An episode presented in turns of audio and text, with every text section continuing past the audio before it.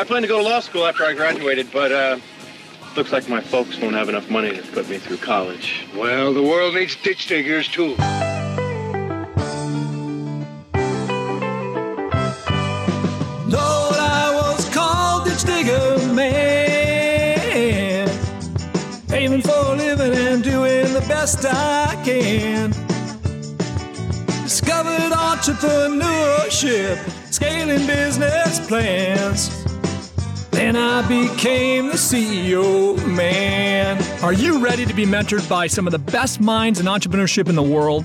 Then you're listening to the right podcast, Ditch Digger C E O. We're going to be interviewing C E Os and founders who will be telling their amazing rags to riches stories. These entrepreneurs who dominate the industries they serve will be sharing the secrets to their success. We'll be talking to millionaires and billionaires, many who started with nothing. You're going to be mentored with golden nuggets of shared experiences from my guest, whose time is worth thousands and even tens of thousands of dollars per hour. I started in the paving business right out of high school, and with no college education, mentorship has been my education of choice. I've started over twenty-five companies in the last twenty years, have generated over one point five billion dollars in revenues. My guarantee is this: if you listen to Ditch Digger C E O and you want to be more successful, you will become more successful. The secrets of my success and from many of the world's greatest business leaders will be revealed. Let Ditch Digger C E O mentor you. Eva, it's great great to have you today. Can you, can you uh, pronounce your full name so we get it all? I don't want to mispronounce anything. Eva Yazari. Yazari. That's Yazari. A cool name. Thank you. All right, Eva. Yeah, so you're, so you're a Y P O'er, um, I see, and uh, engaged in a lot of the Y P O stuff. It's a blast, isn't it? It is. It's all-consuming in a in a very, very good way. It really is. I mean, uh, you, you, if you get involved and you start to lead in Y P O, you you end up uh, leading a lot of stuff and asked to, you've been asked to lead more, right? That's true. I'm on the executive committee of the Personal Investing Network, and I can already see it coming, but it's it's fun, and it, you get to meet great people. Yeah, I've gotten involved in the construction network, uh, in uh, the real estate network a little bit, and then the, um, the entrepreneurship uh, network a little bit as well. So it's been it's been a lot of fun. People we meet are are just incredible. Um, usually, you know, lead, you know, striving to lead the markets they serve, right? And and it's so much fun because you know when you when you, you can be a totally different industry. Uh, talk, talking to somebody that's again, and we talk to a lot of them through our podcast. You know, the sandwich guy, Jimmy John, our friend, right? Um, you, you, listening to him, you can come up with a lot of different things in your own mind for your own industry to to lead as well, right? I mean, when we talk to these people that are leading in all different aspects of business, um, it's fun, the commonality really that you come to, um, even serving totally different customers, totally different stuff, right? So it's uh, it's been a blast to be part of Y P O for me. And you you you couldn't have, you couldn't be in Y P O very long because you're like twenty years old. So you, you how long have you been in Y P O? Since two thousand eleven. All right. So nine years. All right. So I, I've been involved, on board, I think, since two thousand four. Um, it's been a blast. So, uh, all right, Eva. So, uh, you know, we, we like to find out about, you know, where a person, uh, where where you come from culturally and, and what shaped your mind to become the leader you are today and, you know, where you are today and where you're going tomorrow and, you know, what what you, what you aspire to to be future, right? So that's kind of what we want to we want to dive into. And, uh, If, if you know, we've I've, I've uh, seen a lot about, you know, read up on, on you and stuff and heard, you know, heard a lot of your story. It's really cool. But I like, we like to be told by you and in your way. Okay. And then, and then start a little further back, you know, where you came from with those, with, with your parents who sounds like we're kind of artists and stuff, right? They're into the, in, into art and all that. Uh, if you could start all the way back to as a kid, what, sure. what created this, this awesome person that Eva is today? Thank you. That's very kind of you. So, um, Go ahead, go ahead. One more thing. We do have uh, Robbie on the line, too. Sorry about that. Robbie, introduce yourself. Robbie's a leader for us in our, our movement company, a young, a young uh, aspiring uh, executive that uh, that's uh, just, a, just a wealth of uh, uh, knowledge for a young guy as well as very inquisitive. So I like I like the, the other you know younger generation to be part of these these uh, Q and A's so that we get more, more than my perspective, Eva. So, Robbie, introduce yourself, buddy. Yeah. Hey, Eva. Uh, I know we had a chance to chat for a few seconds uh, just before jumping on onto the official podcast, but no, we're we're beyond excited to have you today. Ironic, beyond.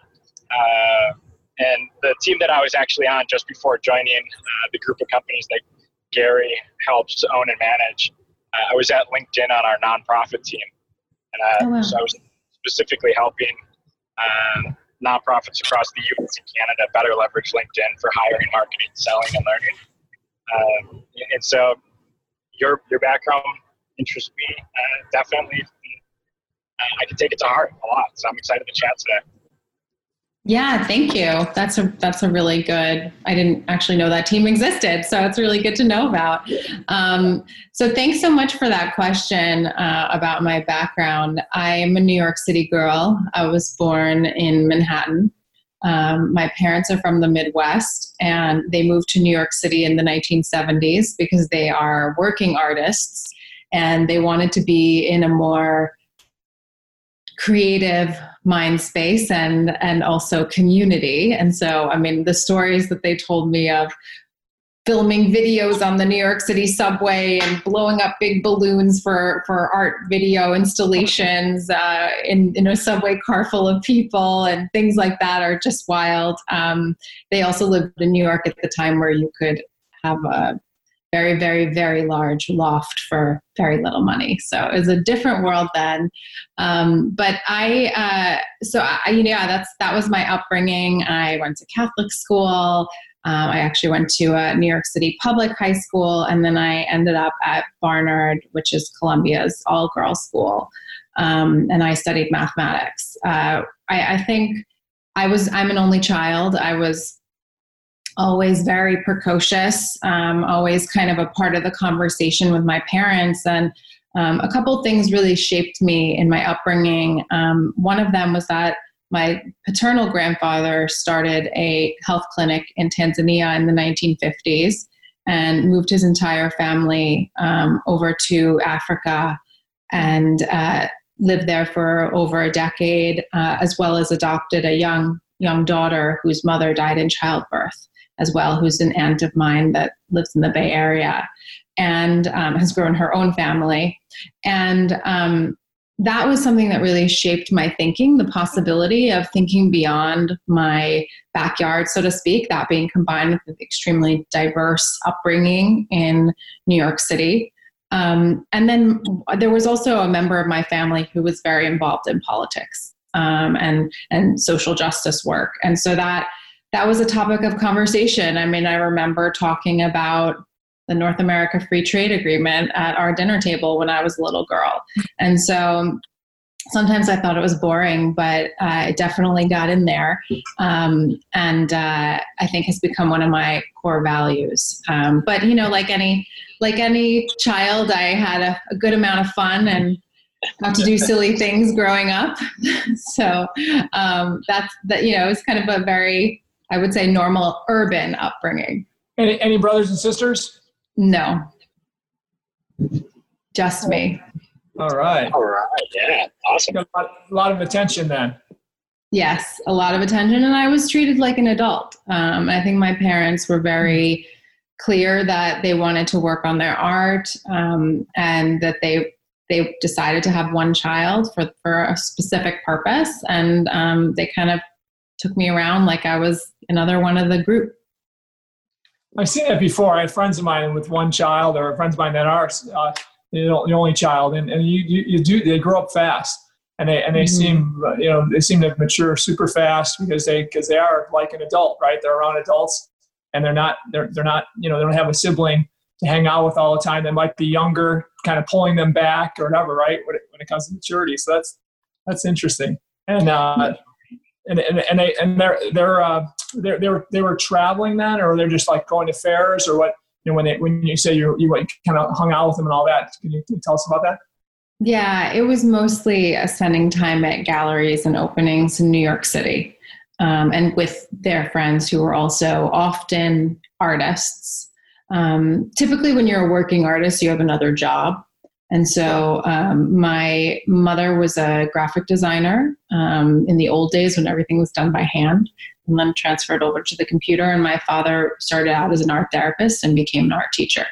Um, and the communities of people around these types of jobs were also very creative. So they had friends who had a show in Brooklyn, and or they had friends who had a opening in Chelsea. And we, I would be dragged around to all of these openings. And um, it's a big part of my upbringing, um, really like seeing art. And I, I had probably, you know, ten, twelve years of my life where I didn't really, wasn't really interested in the art world. Um, But when I kind of approached my twenties, it, it really was solidified as like an important part of my life. And, and I got to expand out my interest um, and also become a, a small collector on my own. But I think because of these early days of being, as I would say, dragged around to openings, and there were never any kids there. And I was always asking for other kids. Um, but um, I really was able to develop a, a sense of what I like and an aesthetic. Um, and so, you know, even recently, because I now live in Dallas, Texas, going down to Marfa, which is really where Donald Judd, um, one of, you know, one of the more kind of famous American artists, uh, established large bodies of work. That feeling that he created, that he also created in New York City, was very, very present for me. So I think there's something got deep um, when it came to the art world. What type, what type of art is that? The, you know, so Donald Judd, Donald Judd is a sculptor.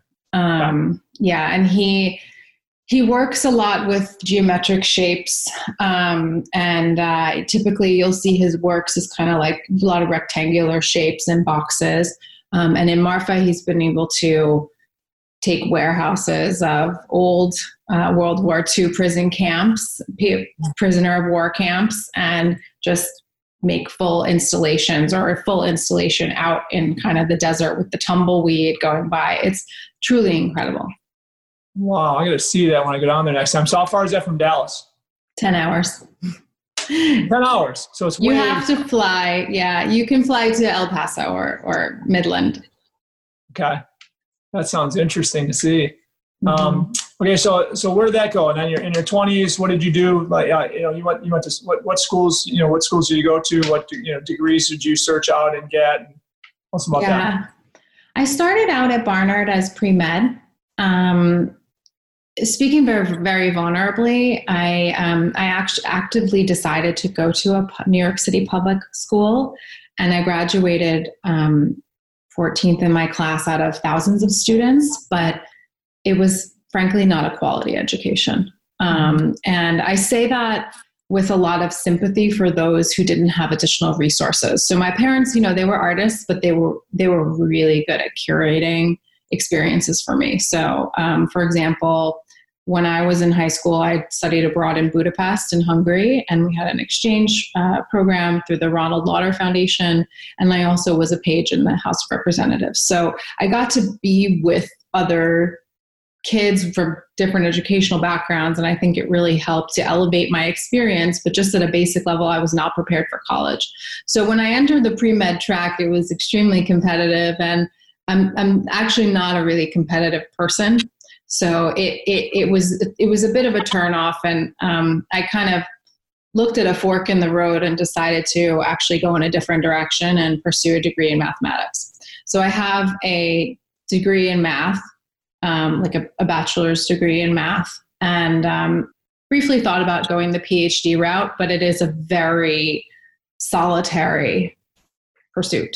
Um, sure. It is, it's very all day long focused on math. It's a whole other language. Um, but I think what it really taught me was a, a, a pattern recognition and quantitative training that I brought into the world of finance, which is where I started out my career. So um, it's very funny. Uh, a friend of mine, I was involved with a club at Columbia University, and a friend of mine in that club came to me one day and she said, "Oh, my boyfriend works at Merrill Lynch in investment banking, and they're looking for night investment bankers. Are you interested?" Well, sure. Yeah, I'm interested. You know, I'm, I, you know, I, I'm a math major. That sounds, that seems like it might be uh, congruous with finance. And so I applied. Um, I actually met some people that I'm still in touch with today. And um, one of my board members, uh, I was one of my first interviewers, and um, got this job. And I was basically making copies uh, and, you know, and doing PowerPoint, but um, it kind of opened my eyes to the world of banking. And frankly, I realized that that was not for me. And so um, I kind of leveraged some connections to be able to move into the hedge fund industry um, and, and work at a fund of hedge funds, um, which is where I started working when I actually graduated. So I started there while I was in college. Um, was a very was an instru- instrumental member of a very small team that built a fund from two hundred million to five billion, and then much when I left, they they kind of grew and expanded even beyond the financial crisis. But um, I worked at a fund of hedge funds and was lucky to be assigned the activist hedge fund managers as kind of the group that I was monitoring um, as a part of the investment team, and that was really eye opening for me to talk to Carl Icahn across the table or speak to um, Bill Ackman and, you know, have visibility into this world of change and how money can have change.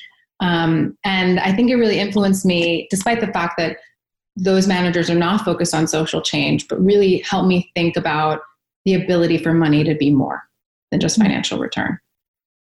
Awesome, awesome. And who are, who are the? Uh, who, did you have any uh, mentors, people that you that you loved working for back then that actually took your your mind to a different place, in, in, in that you know during that during your twenties, let's say?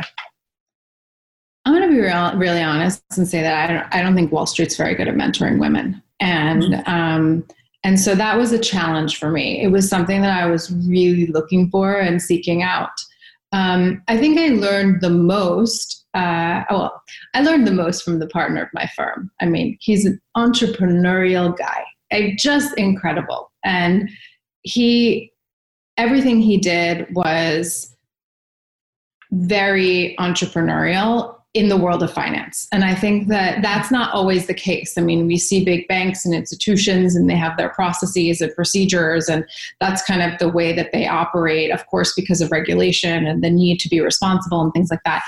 And Greg Heimowitz was very ethical, um, took his role as being a steward of pension capital extremely seriously, but at the same time had a vision for what his firm could be that went beyond, I think, what other fund managers thought about their kind of universe of, of how they could grow and scale.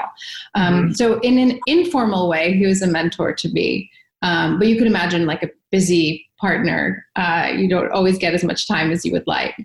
Um, but I, I, everything I do now is basically all linked to something that I learned from him, um, for the most part. Uh, and then, so, um, I did seek out a lot of mentors, but I think in my, in the second phase, or like the, the second life of my career as an impact investor, that's where I really got to know people who were genuinely, um, kind of taking their arm around me and saying, you know, like, here are some things that you might want to might want to think about or know. And and frankly, I think Y P O has been really good for that as well. I've met some some people who have really taught me a lot. Awesome. And, and so, when did you go from, you know, working within the hedge fund to the next next phase of, of your career? In two thousand nine, I um, well, two thousand eight actually. Um, I, you know, watched the market crash, and um, actually was in the transition to uh, get married. And my husband and I were living in different places and looking how, at how to combine our lives. And so we decided, I decided to move to Zurich, where he was based. Um, he's Iranian and he's British, and he was the general counsel of the Um, of Gate Gourmet, the airline catering business. And so um, at the time, and so uh, moved to Zurich. And then, you know, I thought a lot about what to do. I actually thought about going into the art world. Uh, I interviewed a ton of people that worked in galleries before I left New York. Um, and I even set up like a little art, kind of somewhat of an art gallery to help sell my dad's work. Um, and then I also thought about how to use my skills for good. And that's really what sparked interest. And that's really where I wanted to, wanted to focus. Um, but I just was a matter of figuring out how. And when I got to Switzerland, I realized the world of finance is not entrepreneurial. Um, it is templated. It is focused on, you know, privacy and doing things one way. And I genuinely felt that it wasn't a good fit for me. I, I didn't even really interview. I just kind of talked to people that worked in the industry, and I just didn't think it was the right place for, for my mindset to thrive. And so my husband, Hooman, and I looked at each other and we just thought, look, you know, we've got great networks. Um, we've got incredible skills. We're so lucky. We have tremendous gratitude for our lives and, and just what we've accumulated um, in terms of knowledge and, and, and to a certain extent, capital. And so why wait to retire and then do good? Why not start now? And so we decided to set up Beyond Capital in two thousand nine together and do it in a way where we could bring in our network. So we set it up as, we actually set it up as a nonprofit initially, and now we're in kind of our, our next phase of, of raising a for-profit fund. Um, but that that the thinking around the timing was really critical. It was it was a very active decision to do it early on. And so, all right, so. Um... And, and the, the, the goals of the of this first company you guys started, t- tell us about that. I mean, it, w- it was nonprofit originally. Tell us why, and and and uh, you know, what were your target markets, and how were you going to you know how are you going to raise, raise capital, and then and also um, grow capital for the purpose yeah. of giving. We we always wanted to use money as a force for good, and we wanted to use skill as a force for good, which is why we called Beyond Capital Beyond Capital, because we wanted to provide more than money to seed stage entrepreneurs in five countries: India, Kenya, Tanzania, Rwanda, and Uganda. Um, these countries, uh, we have kind of networks and family history, as I mentioned on my side. My husband also has family in Kenya. Um, and they have, they really are a place where decisions for us, um, you know, a cup of coffee, Um, you know, maybe a new roof on our house, can really make a difference in a company's ability to grow and scale. And so we set up Beyond Capital as a nonprofit, though, because at that time there was really a new wave of entrepreneurs that needed additional support. They needed services that could truly ameliorate their business models, such as pro bono legal, or, you know, pro bono advisory or coaching. They really needed access to better quality services. And as a nonprofit, we could truly attract that. We could, we could do what, what I call ecosystem building, and really help to better the companies and the level of, of entrepreneurship, so that we could lay a foundation to then go out and raise a for-profit fund. And so what we've done over the past eleven years in the nonprofit structure is build a portfolio of companies that are improving the lives of individuals living at low incomes, but doing it sustainably. They are all businesses. They are all financially sustainable and have social impact or environmental impact baked into their business models. Um, so there really hasn't been any trade-off. In fact, one of the companies, to give you an example, that we funded in India in the eye care space, that we thought would be a little bit more concessionary because it, it operates in Assam, which is the northeastern region of the country near the, the Himalayas.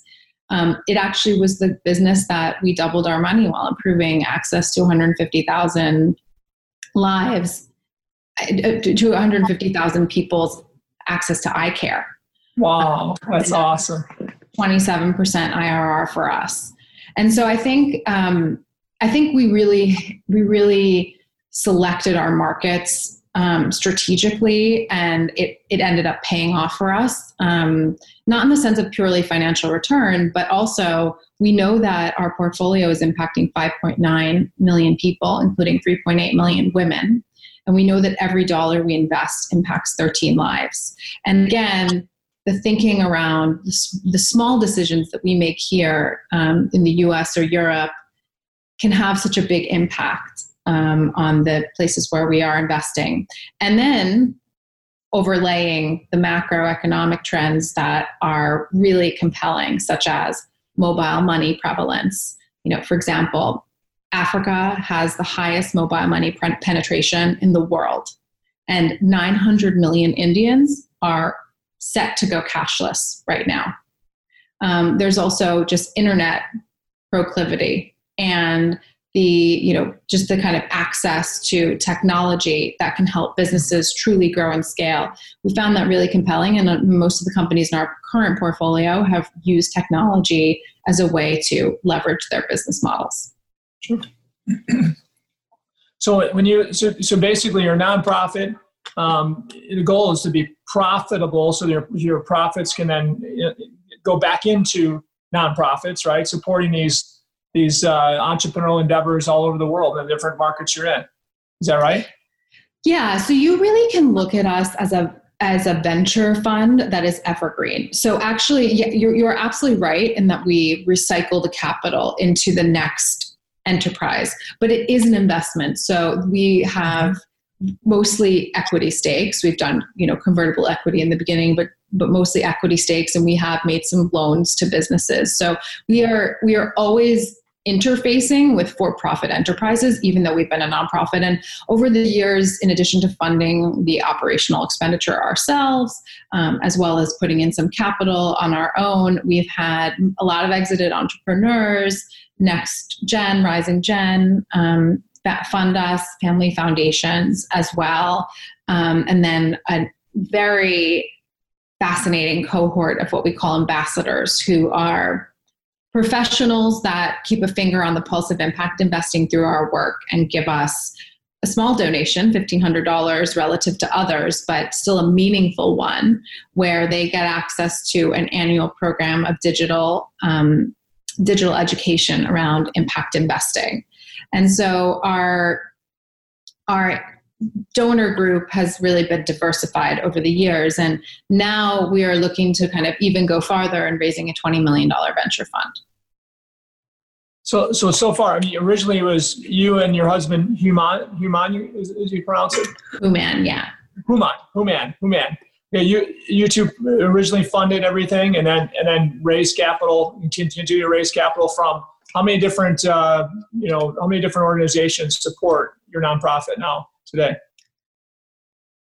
we have a, we've had a number, a lot of individuals over the years, but um, a good cohort of kind of under thirty larger donors, and then we have over fifty ambassadors in fourteen cities, so and that's large, kind of viewed as a membership. So larger donors are what, a million plus, or a couple hundred thousand plus, or what? what? Yeah, they typically give us about a hundred thousand dollars a year in a multi-year commitment. Okay. And we also we also have co-investors that co-invest with us in, in our deals. Um, so typically our donors at a certain level have access to our deal flow. Um, so for example, when we invest one hundred thousand dollars in a in a young company, um, the, the the other donors put in perhaps even one hundred thousand dollars to fully match that. That's cool. And and so they have access to the investments you're you're diving into. Those are for-profit investments then, from, right? And then and then the, uh, the original investments hopefully pay off for the nonprofit to grow the nonprofit beyond just the giving of these foundations, these family foundations, and all that. That's absolutely. That's really cool. I love it.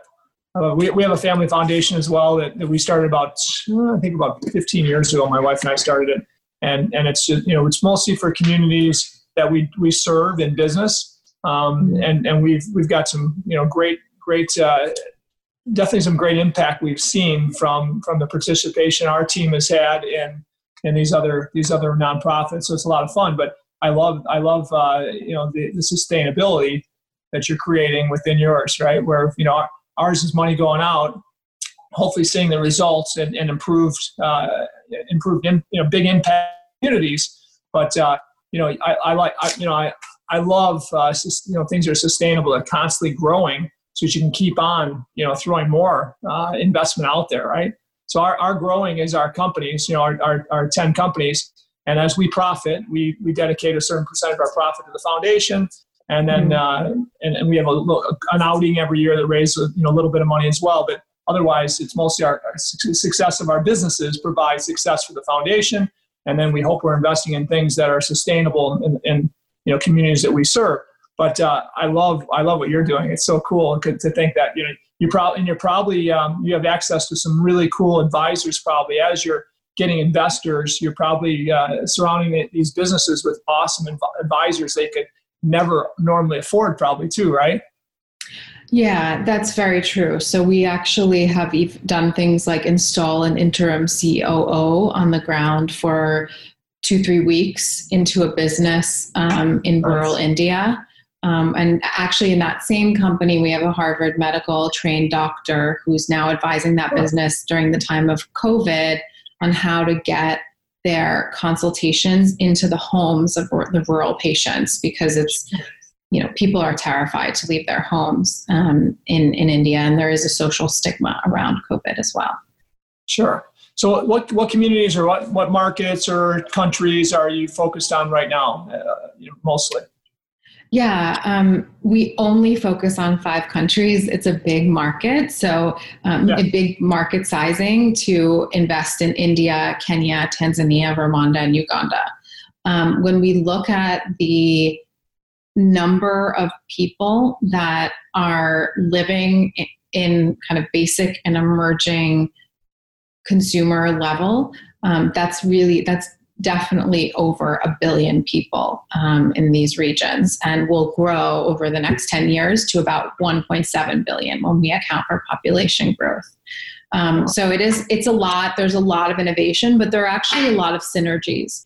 Um, in fact, last week we had a healthcare education company in our portfolio start to establish a presence and um, work in East Africa um, just through one of their relationships. As you may know, there's a very large Indian diaspora in East Africa as well. Um, so there's kind of just a, you know, a cultural transfer of knowledge in many ways. But um, I think there's also a similarity in needs um, of kind of The, the needs of people who are living at basic and emerging levels. Um, and, and really at the end of the day, what we're investing in is access to basic goods and services. So we funded healthcare and agriculture and energy access, uh, as well as banking the unbanked, you know, financial inclusion and gainful employment. Um, these, and, and also sanitation. These are all sectors that are underserving people who might have a lower budget, but sure. individuals who live under fifteen dollars a day have a budget to spend on these basic goods and services. In fact, people who earn less than four dollars a day spend over fifty percent of their budget on basic goods and services. And so there is a market opportunity. It obviously has to be done very carefully with, you know, higher volumes because the margins are, are thinner. Um, and really figuring out how to reach consumers that are not always living in densely populated or in urban areas, perhaps more peri-urban or, or peri-urban or even rural. But um, we've seen companies be successful in, in in getting down to what we call the last mile. It's, ama- it's amazing. Uh, you know, we were in India for about a month uh, last August. My wife and I, my son, and. Uh, And I, I couldn't believe the access they had to technology that I never would imagine, right? And and these people, you know, living uh, on the type of income you're talking about, um, you know, had connectivity that they they never would have dreamed of, you know, six seven years ago, I guess, right? Um, not to say that there's so much more that they, they need they need to gain, right, when it comes to connecting with with you know the the goods and services we have, and we're we're blessed to have in our country, right? But uh, Uh, you know, it's it's it's such a huge, huge need. And I, I can't imagine, you know, how, how you have to think to serve this vast market, right? And, and, and if if you're the responsible leader, I know you are, you probably it probably drives you crazy as far as how much bigger you have to get to do what you want to do, right? Well, I'm a patient leader, and I know that uh, progress does take time, and success is a process. And so when we raise our twenty million dollars fund, knowing that every dollar we're currently investing impacts thirteen lives, we will reach two hundred million people. And that is a, that's a number that I'm very going to be okay, very wait, proud wait. of. Give, give me that number one more time, Eva. So we know that every dollar we invest impacts thirteen lives. And so on, on with our twenty million dollars fund that we're currently raising, um, we expect to reach close to two hundred million people. And then they're, you know, using business as a force for good, as a leverage effect. Um, mm-hmm. Not only are you providing eye care to somebody who doesn't have access to it uh, in a sustainable business model, but then that allows them to work, and their family also is impacted positively by that. Um, so I think that there is, there's a way to kind of be able to see the work scale quite quickly, um, which is really exciting to me. And then just in terms of like, where do we, what do we pick? I get this question a lot, you know, how do you decide what to focus on? Really, this comes down to the fact that we are a venture fund. Our chief investment officer is a venture partner and a venture lawyer. Um, every member of my investment team has a, an advanced degree, and most of them have M B As except for me. Um, and really our focus is on deal flow and understanding what we like and what we don't like about companies, and really zeroing in on businesses that are run by great teams, have unit economics that add up, still care about social impact, um, as, and are willing to measure it, because that's really key. And ultimately um, kind of create a whole package of a type of company that we think will be legitimate and viable and have a promise of social impact. Awesome. Yeah. So I, I um, in India, when I was in India, like you would probably do, um, I, I, I called a few Y P Os that I knew there when I was, when I knew I was going to go there. And and then uh, from, from some of my friends in my forum, I had very, very strong friends in, in, in India as well. We were in Bangalore. And uh, it was amazing how many Y P O, you know, uh, Y P Os from India called me after I just did a little reach out to them. Uh, flew into town to, to meet with me and all that. But but I tell you, there's so much cool entrepreneur, entrepreneurism going on there. I mean, we, I met with so many people that were doing really cool things, um, way beyond what I'd imagined. There, there's a company that I was, I'm I'm still kind of interested. I haven't really done a lot with them, but um, they basically have a, a very, very expensive test they can do by um, by by shooting the retina, basically. You you put your, you, you look in this, this little, uh, uh, these lenses and, and And they tell you to look at the, the, the blue box and where's the, you know, the, kind of like an eye test almost, right? But while you're doing it, it's shooting pictures of your retina. And, and within seconds, it's got a full report of of, of your chance of diabetes, your chance of uh, all different diseases, and if you have anything currently, right? What's your health currently and what's your odds of, of uh, I think I think it was diabetes was one of the biggest things that it, uh, uh, that, that, it that it really understood. But uh It's they're, they're trying to get this thing to where it's less than a dollar per test so that they can get it to the masses in India, because so many of those these people don't have access, as you said before, to, to great healthcare, right? Or or just to understand. And and part of uh, part of the health problem is not knowing if you have something, right? They might be a little sick, but they think it could be dire. They they can't they can't do a test to understand. So just the testing alone is is. Uh, You know, uplifting if they if they can get if they get through it and everything's good, right? Which most most is the case probably. Um, so just their just their well-being and, and their uh, emotional well-being is so much better if they can get tested, you know, to understand what's going on. Because right now they don't go get uh, you don't they don't get physicals like we do uh, once or twice once a year or every every other year or so. So anyway, um, it's a really cool technology and, and super super fast results um, that they're driving the cost down to. So it's something that you may want to look at for the heck of it, because it's if they if they can accomplish what they think they are, it could be incredible. Um, there's there's one one other technology that I've, I'm invested in. A, a good friend of mine, actually from Dallas. You ever heard of Gentry Beach? Gentry Beach is a Y P O there. So yeah. Gen, Gen, Gentry's a friend of mine. Um, he's on a board with me, and he was a he was a uh, he was a uh, uh, not a venture guy. He was a um, uh, he's a hedge fund guy. He's a hedge fund guy, sold his business to Ken Griffin out of Chicago. Um, and, and anyway, uh, I, I, he came, became a board member of a nonprofit that I'm on. I, I became good friends with him. And uh, I introduced him to another friend of mine who in India discovered a technology that's cure, that's curing or improving at least cerebral palsy in a big way, Parkinson's disease in a big way, and many things, uh, uh, many issues of the brain, anything neur- neuron related, right?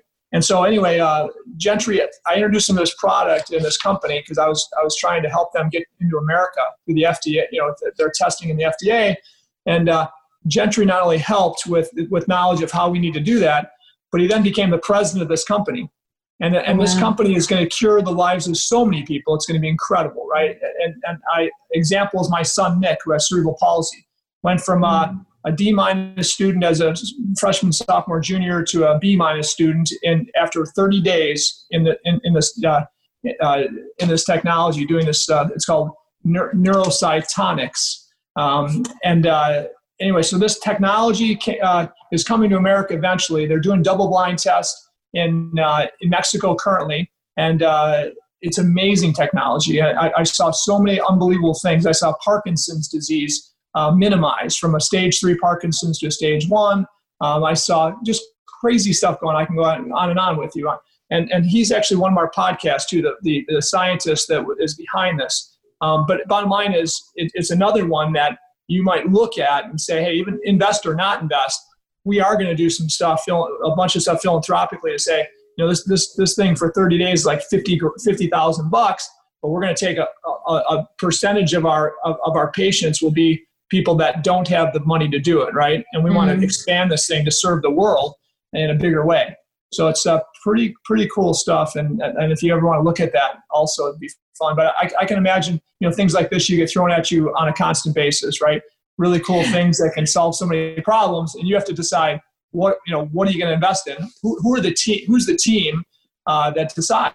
You know, okay, this is a great one. We got to invest in this and raise capital for it. Or boy, it's a good one, but we just you don't have enough, right? Who decides these things? Yeah. So that's got to be a tough thing. Yeah, it is. It is tough because there are a lot of really well-intentioned and passionate entrepreneurs that come to the table.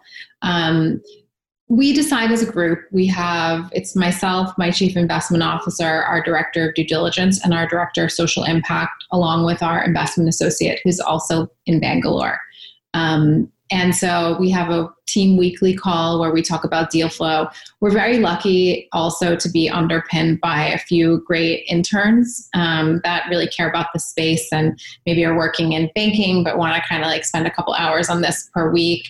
And so, um, We're, we able, we're able to see a lot and discuss a lot. Um, but ultimately, we decide kind of based on this confluence of factors. And, and some of it also just relates to the company's ability to scale or, you know, the company's ability to reach the market that they say they're going to reach, as well as their the way that we interact with them and the kind of the feeling of us being in a partner for them in their investment round and in their company um, is also very, very important for us. And we've actually walked away from a few deals at the, not necessarily the eleventh hour, but, you know, towards the end of the, the kind of negotiating process, because we have learned some things about, about management teams that maybe we felt we wouldn't be the right partner for them. Um, as a result of, of what we kind of learned about how their their style of getting back to us, or you know, their whether they're coachable or not, and things like that. So, so when you think about that, Eva, I look at I look at you know, you, you like you're kind of what you said. You, your core values can't be too far off, right? I mean, you you you got to kind of align, right? And that perfectly probably align with a lot of things. What are what are a few core values that you you hold high and that, that you believe? The, the the the people you invest in have to, you know, be close on, or you can coach them to be that, to be better and stronger at the core values you really believe in. Yeah, I think the main one is just being a conscious leader that and a, and a servant leader. Um, it really comes down to thinking about more than yourself. Like, in my opinion, the Machiavellian leader is really on the out, and that leadership style will not get us where we need to be as as as a human race on this planet. And so um, we really do look for leaders that kind of are trying to go beyond. Now, that is baked into the fact that they are social entrepreneurs, but you can still have people who are driven by significance or ego running social enterprises. And how, how we discern that comes down to what I would call the, the difference between abundance and scarcity. And so I do believe that you can kind of see the world through two lenses. One is, you know, maybe more commonly said as the glass half full, but it goes beyond that. And the other is the glass glass half empty. But I think, you know, I've been lucky to work with an executive coach um, since two thousand seventeen. And I've, I've learned a lot of this from her, and it is a muscle that you kind of can exercise. Mm-hmm. But really, we want to be invested in entrepreneurs that are abundance mindset, abundance, that have the abundance mindset, that see possibility around them, that have hope for change. Mm-hmm. Because hope is a quality that is necessary for leadership. And we are seeing that more than ever now in the world that we're living in. And so, um, sure, all the hard and fast skills, they're very easy for us to analyze. Do you have the, can you put your model together, or your projections? Do they make sense? You know, how far off do we think they are? Are you able to kind of, you know, turn, turn everything around? Do you have the right team underneath you? But at the end of the day, I do believe that investing in entrepreneurs that have kind of a more abundant mindset, thinking about what is possible rather than what is not possible, and constantly negotiating and fighting, mm-hmm. will yield greater results. I, I love it. I mean, tell tell me this. I mean, with, with what you're doing, and you're around, you know, through your network, lots of C E Os and leaders in business. Um, how do you? How do you? Um, okay. For me, uh, some of the, one of the best things that happened is we we built a foundation, and, and the foundation, um, you know, was was because we didn't, you know, we were very uh, very inconsistent on our giving, right? We gave a lot some years, and some years not a lot, and, and we had a year that we gave a lot, and we lost lost lost a lot of money in our businesses, and we gave a lot, right? I was like, oh no, you know, we shouldn't have gave that much away. We shouldn't invest that much in community. And it was my wife pretty much always polling, saying, "Hey, we need to support this. I, I can I, you know, can I support this? I got on this board. Can I do this?" And I was always, "For sure, honey. Yeah, whatever you want to do, babe."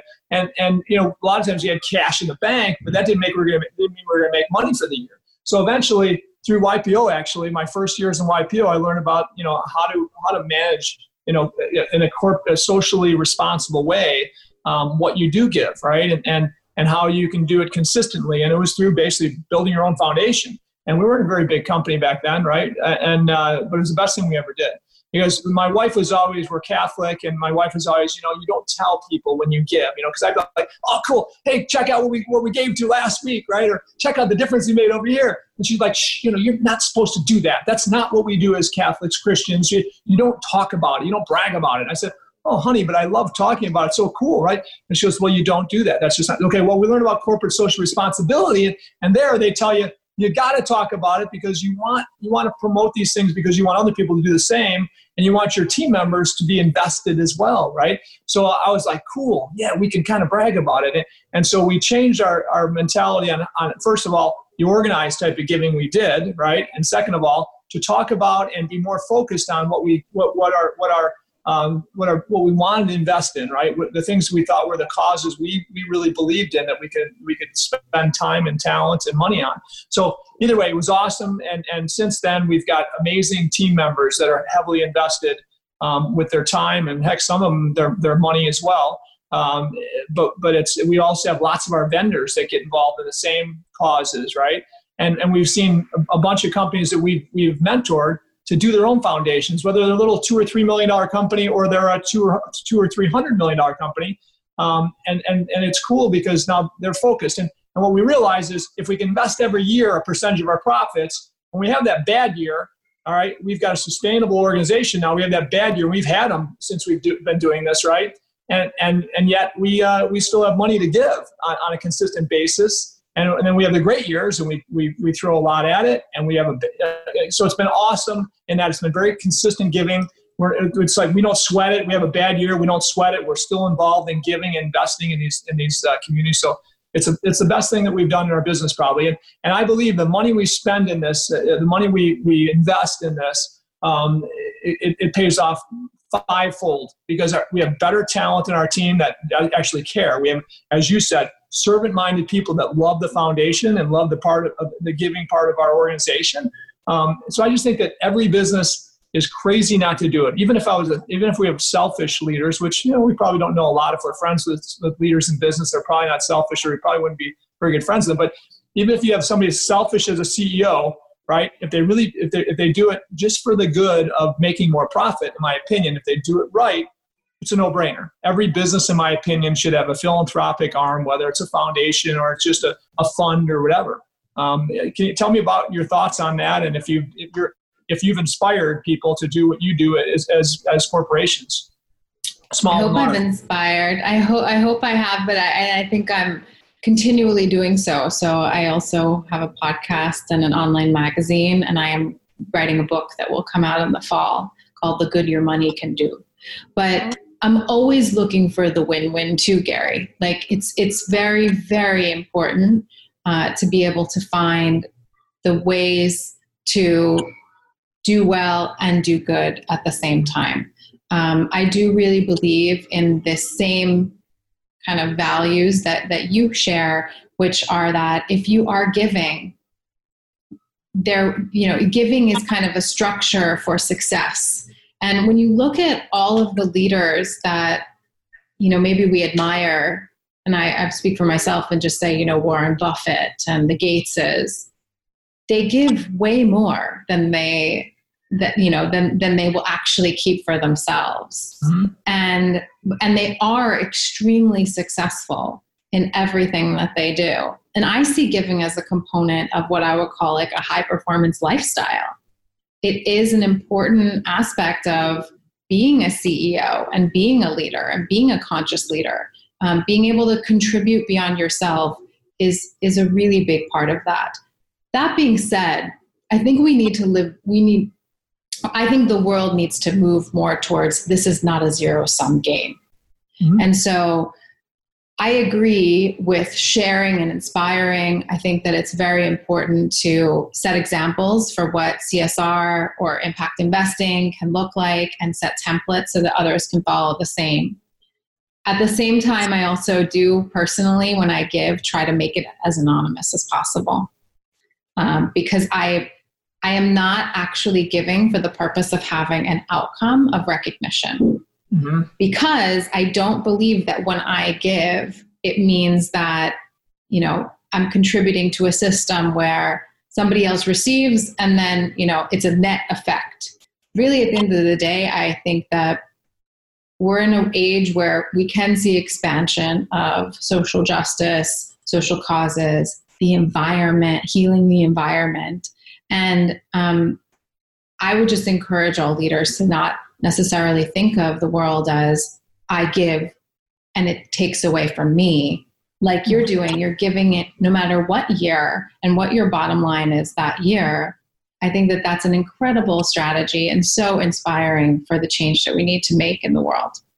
Yeah, I mean, and, and again, you know, as as leaders, as you know, anybody that does a great job in building business, in my opinion, does it because they love serving somebody, right? I mean, uh, you're serving so many communities and so, so many people, and you get a ton out of it. If you didn't, if if, if you're one that uh, you know just did, didn't get a lot out of it, you'd be doing something else. So when I, when I look at business leadership and, and great entrepreneurs, right? They they usually find Uh, a, a, they have a niche in serving a community that other people just didn't serve as well, right? And and those are the people I love to to to be around and listen to, like yourself, where you know, you're you're hearing you know a different a different market to be served, right? And you're very passionate about serving it, and you ser- you're serving at the biggest scale you possibly can. And then this is what, of course, you know, uh, Bill Gates has done in his business life. This is what what what what so many of uh, you know. Uh, Steve Jobs, I mean, so many people, like, they figured out, okay, I want to, I'm, I'm having fun building this product, and man, how many people can I serve? And, you know, can I serve ten? Can I serve a thousand? Can I serve a million or a billion, right? And and the more you can serve, you're you're going to be rewarded for it, right? And and financially, and, and those same people are ones in, in, in at one point in their lives, or maybe even from the beginning, they're saying, like, how much, how, how can I serve others now and give away as much as I can? Um, as you're saying, so many of these these very successful people are giving away most everything they've ever had, um, all for the good of others worldwide or, or community-wide. And so whether it's a, you're a small business or a huge business, I think you're you're uh, you're fulfilled a lot more when you're giving than getting. And when you think about that, I mean, even if, it, if our, our birthdays come around and we get some gifts, it's really awesome that somebody gets thinks of us, right? But when we can give, it feels a lot better to give somebody something than get something. And and uh, I think that that feeling is something that we, we all know is true. How do we do it more and more as we become more successful, right? And and uh, I, I, your, your, your model is one that, gosh, I, I think that so many businesses maybe that don't have, either if they have foundations, could invest in yours, right? If they don't have foundations, make yours the one they invest in, because it's uh, it's it's awesome. It's inspiring. And especially Thank especially if, if they could use their gifts, whatever those gifts are, right? Um, for me, it's it's uh, hillbilly dirty businesses. So if I if I was if investing, you you could use me for those. If somebody over, over in Tanzania wants to start a paving business, paving uh, dirt roads over there, I'm your guy to come and be the advisor, right? Or there are a lot of dirt roads. There are a lot of dirt roads, right? And so so either way, I, I'm I have my expertise, and it's different than many, but but it's pretty cool when you can take uh, you can find investors invest that it can also add, add value as advisors for you. Um, yes. That sounds, sounds like a lot of fun. Um, yes. What, what's your, what's your vision now? Okay. So, um, what, what do you look to be, what do you look to accomplish in the next five years, ten years? Um, you know, well, in the next ten years, I hope when we speak in twenty thirty, I can tell you that our portfolio reached two hundred million people. Um, that's definitely a goal that we've set out and mapped out and are strategic, being strategic about. Um, I'm also very excited about the launch of my book because it meets a need that I think oddly has not been met. And to share um, just an informal survey that I've been doing with some of my peers of late, particularly in the moment of the pandemic, I've just been asking, you know, executives that have built their businesses or and sold them or, you know, been to business school or working in, in finance. What, what are you thinking now? Are you more inclined to think about your money as a force for good? And the answer is yes. Are you more inclined to think of your skills for good? And the answer is yes. And then, do you know where to get started? And the answer is no. And I think if we were to ask that across Y P O, we would also get a similar kind of percentage of no's um, and a very high percentage of no's um, that I'm seeing in this informal survey. And so my book really serves to speak to that audience. If you don't know where to get started, but you want to use your money as a force for good, I've created a guidebook. And so we'll see where that goes. I mean, maybe I'll get to do Oprah's soul, soul conversations or super soul conversations or something like that. That would be a dream. But um, ultimately, uh, what's the name, what's the name of the What's the name of the book going to be? The Good Your Money Can Do, Becoming a Conscious Investor. Good. And, you know, and similarly with my online magazine, um, it is something I'm looking to grow and scale. And obviously, obviously, I believe success is a process. So I'll, you know, raise the venture fund and launch the book and then kind of take that to the next level.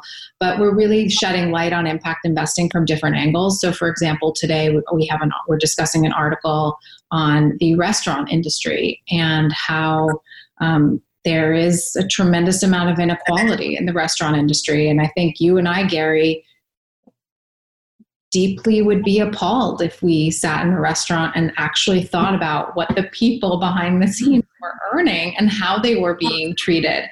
And we kind of know that, you know, they're earning a lower, the minimum wage and getting bonuses. But when the coronavirus pandemic hit, it really exposed Yeah. the in, inequality in that system. And so on The Conscious Investor, we're trying to shed light on areas where people can have an impact with their actions. Sure. And that's sure. what I like to do. I love it. I love it. This is so awesome.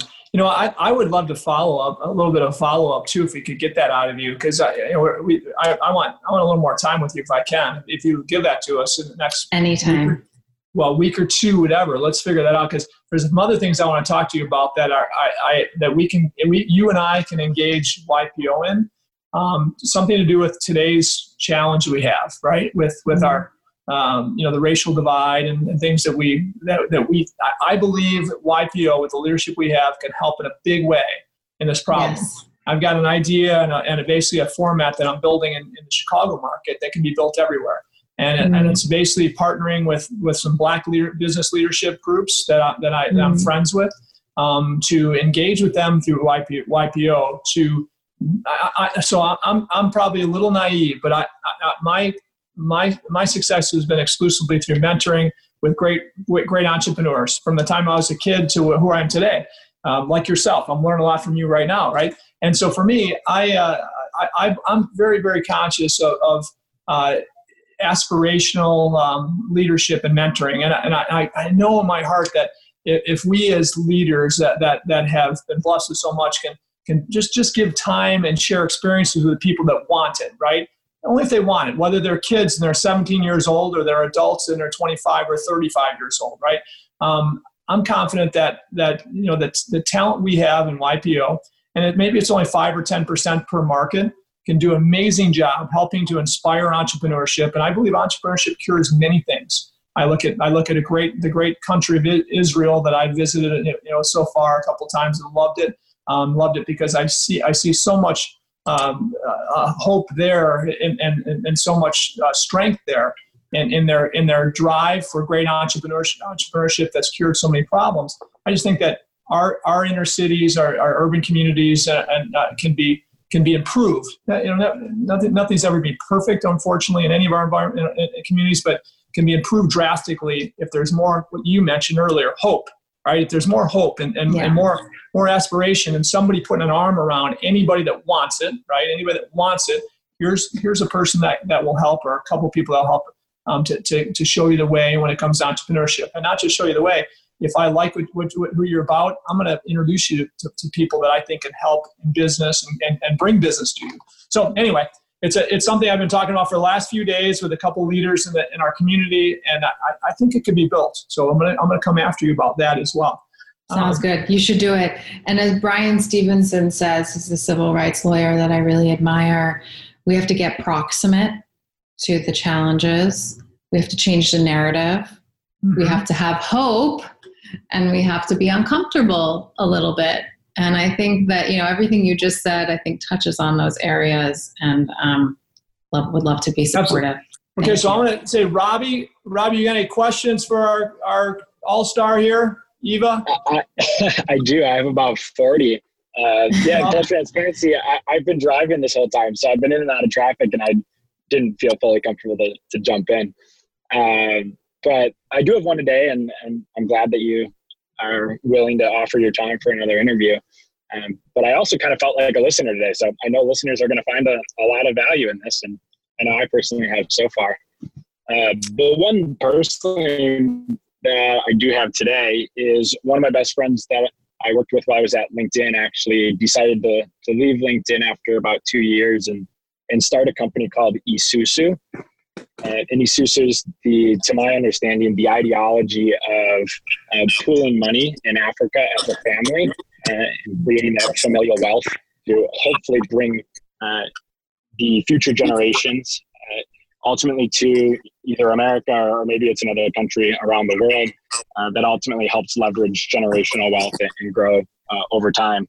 Uh, and so the way that they do that is they implemented a similar system, actually, uh, through an app, and the app pools the money uh, together. And then through that process, they actually uh, grab rental history and provide a, a credit score for those that currently don't have the ability to access credit, so that they can then leverage that to, to grow wealth over time.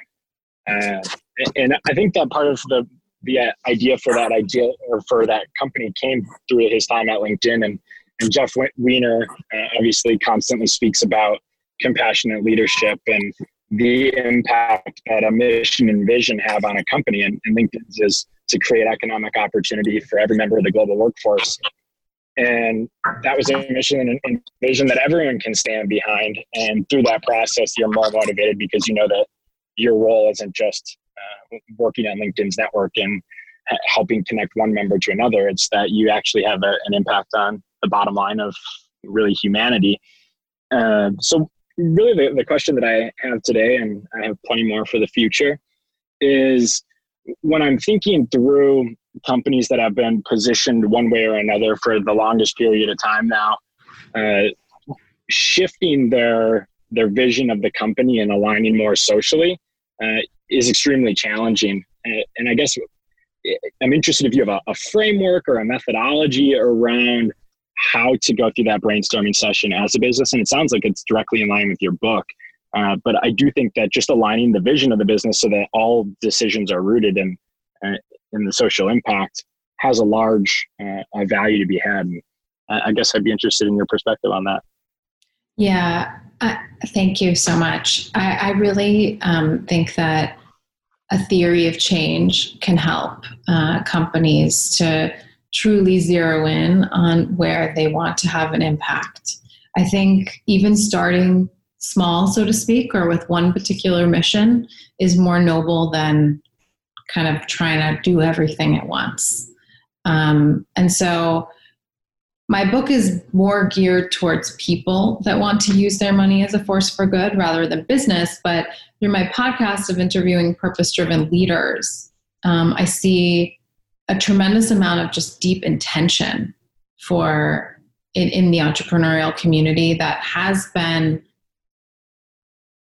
ha- using their business as a force for good for decades. And I think it really starts there with that core belief in, you know, one particular area, which can then, you know, be built out.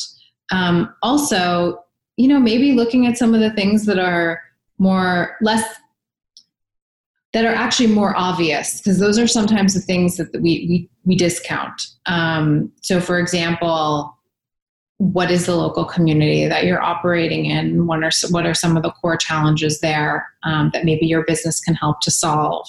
Uh, a friend of mine is a runs a COVID testing business, and they've extended COVID testing at very, very low cost to nonprofit groups um, that work with disadvantaged children in Dallas, um, and really kind of just went local. Um, and I do think that supporting local is a, a very good first step. Um, on top of that, uh, then you can start to be strategic with the business model and the different directions that you might want to go, and maybe think about the supply chain and how the supply chain can be more sustainable um, of a, of a company. Um, and, but it sounds like your um, co- former colleague's business is al- also has impact baked into the business model from the start. Um, and that's, you know, of course, a, a great way to see that kind of impact be hand in hand, and and uh, hopefully not need to express a trade-off for one or the other. Um, so there are a number of ways to go about it. And I, honestly, I think the other way, and we're seeing this more and more now, is just change the diversity of the leadership. Because when there are different voices around the table, there will be different solutions and perspectives and even different problems um, that need to be addressed. And so um, I believe, you know, as the kind of Margaret Mead quote, to never doubt that a small group of thoughtful, committed citizens can change the world. Um, and I think that bringing that leadership and the boardroom is a really important place to start. Yeah, I one hundred percent agree. We at LinkedIn, we had a, a program called D I B S, which stood for Diversity, Inclusion, and Belonging. Um, mm-hmm. Yeah, and it, it for sure transcended across the entire organization. Awesome. I'll tell you what, uh, I want to I want to uh, get more out of Eva if we can, maybe another half hour. And I and I apologize that I'm short on time, and I, no I know worries. You got to time through. So yeah, are, if you're okay with that, I want to follow up and. Uh, And we'll confuse people. We'll wear something different, and uh, you know, we'll, we'll look a little different. And we'll write. You know, we'll split split in, in two, two thirds of the third, maybe. If that's okay. But I, I want to. I, I just. I really want to. I mean, I, your your stories. I, I know inspire so many people, and I know you're doing that with your relationships in Y P O now. To to think beyond. Um, you know, what profits could do, not just for themselves, their team teammates, their investors, their stockholders, but for the community. And. And I, I, there's a big subject that I love to talk about when I can, and, and some people, I think, you know, change the way they think instead of just writing a check once in a while for things that they, they actually, you know, get get engaged in, uh, uh, and and are able to, you know, build something sustainable on their own, um, or invest in things like you're doing, Eva. So I, I wanted to talk a little more about it if we could, and uh, sounds good. And, and, And, and so I, I appreciate your time today, and and I, I can't wait for your book to come out too. When's it coming out? Should be October. I'm, I'm I'm in the editing phase, and there's a lot that comes after that. It's, an, yeah. It's definitely a process. But yes, would love to reconnect. Thank you so much for your time. Thank you, Eva, so much. You're awesome, and I can't wait to meet you sometime as well. Thank you. Be safe. Have a good rest of your day. You too. Bye now. Bye. If you enjoy this show, please share with anyone else you think will find value here. And please go to our website, ditch digger c e o dot com, for show notes, links, video clips, and more nuggets of entrepreneurial wisdom. Don't forget to follow me on social media at ditch digger c e o and at Gary Rabine. If you listen to our show and want to become more successful, you will become more successful. Thanks for listening, and we'll see you next week. Lord, I was called Ditch Digger Man, aiming for a living and doing the best I can. Discovered entrepreneurship, scaling business plans. Then I became the C E O man. We're blessed to build a business in America, where soldiers fight for our freedom every day. Dad's work ethic was taught from the seat of a gravel truck, rolling down Highway thirty-one. Lord, I was called Ditch Digger Man, aiming for a living and doing the best I can. Discovered entrepreneurship, scaling business plans. Then I became the C E O man.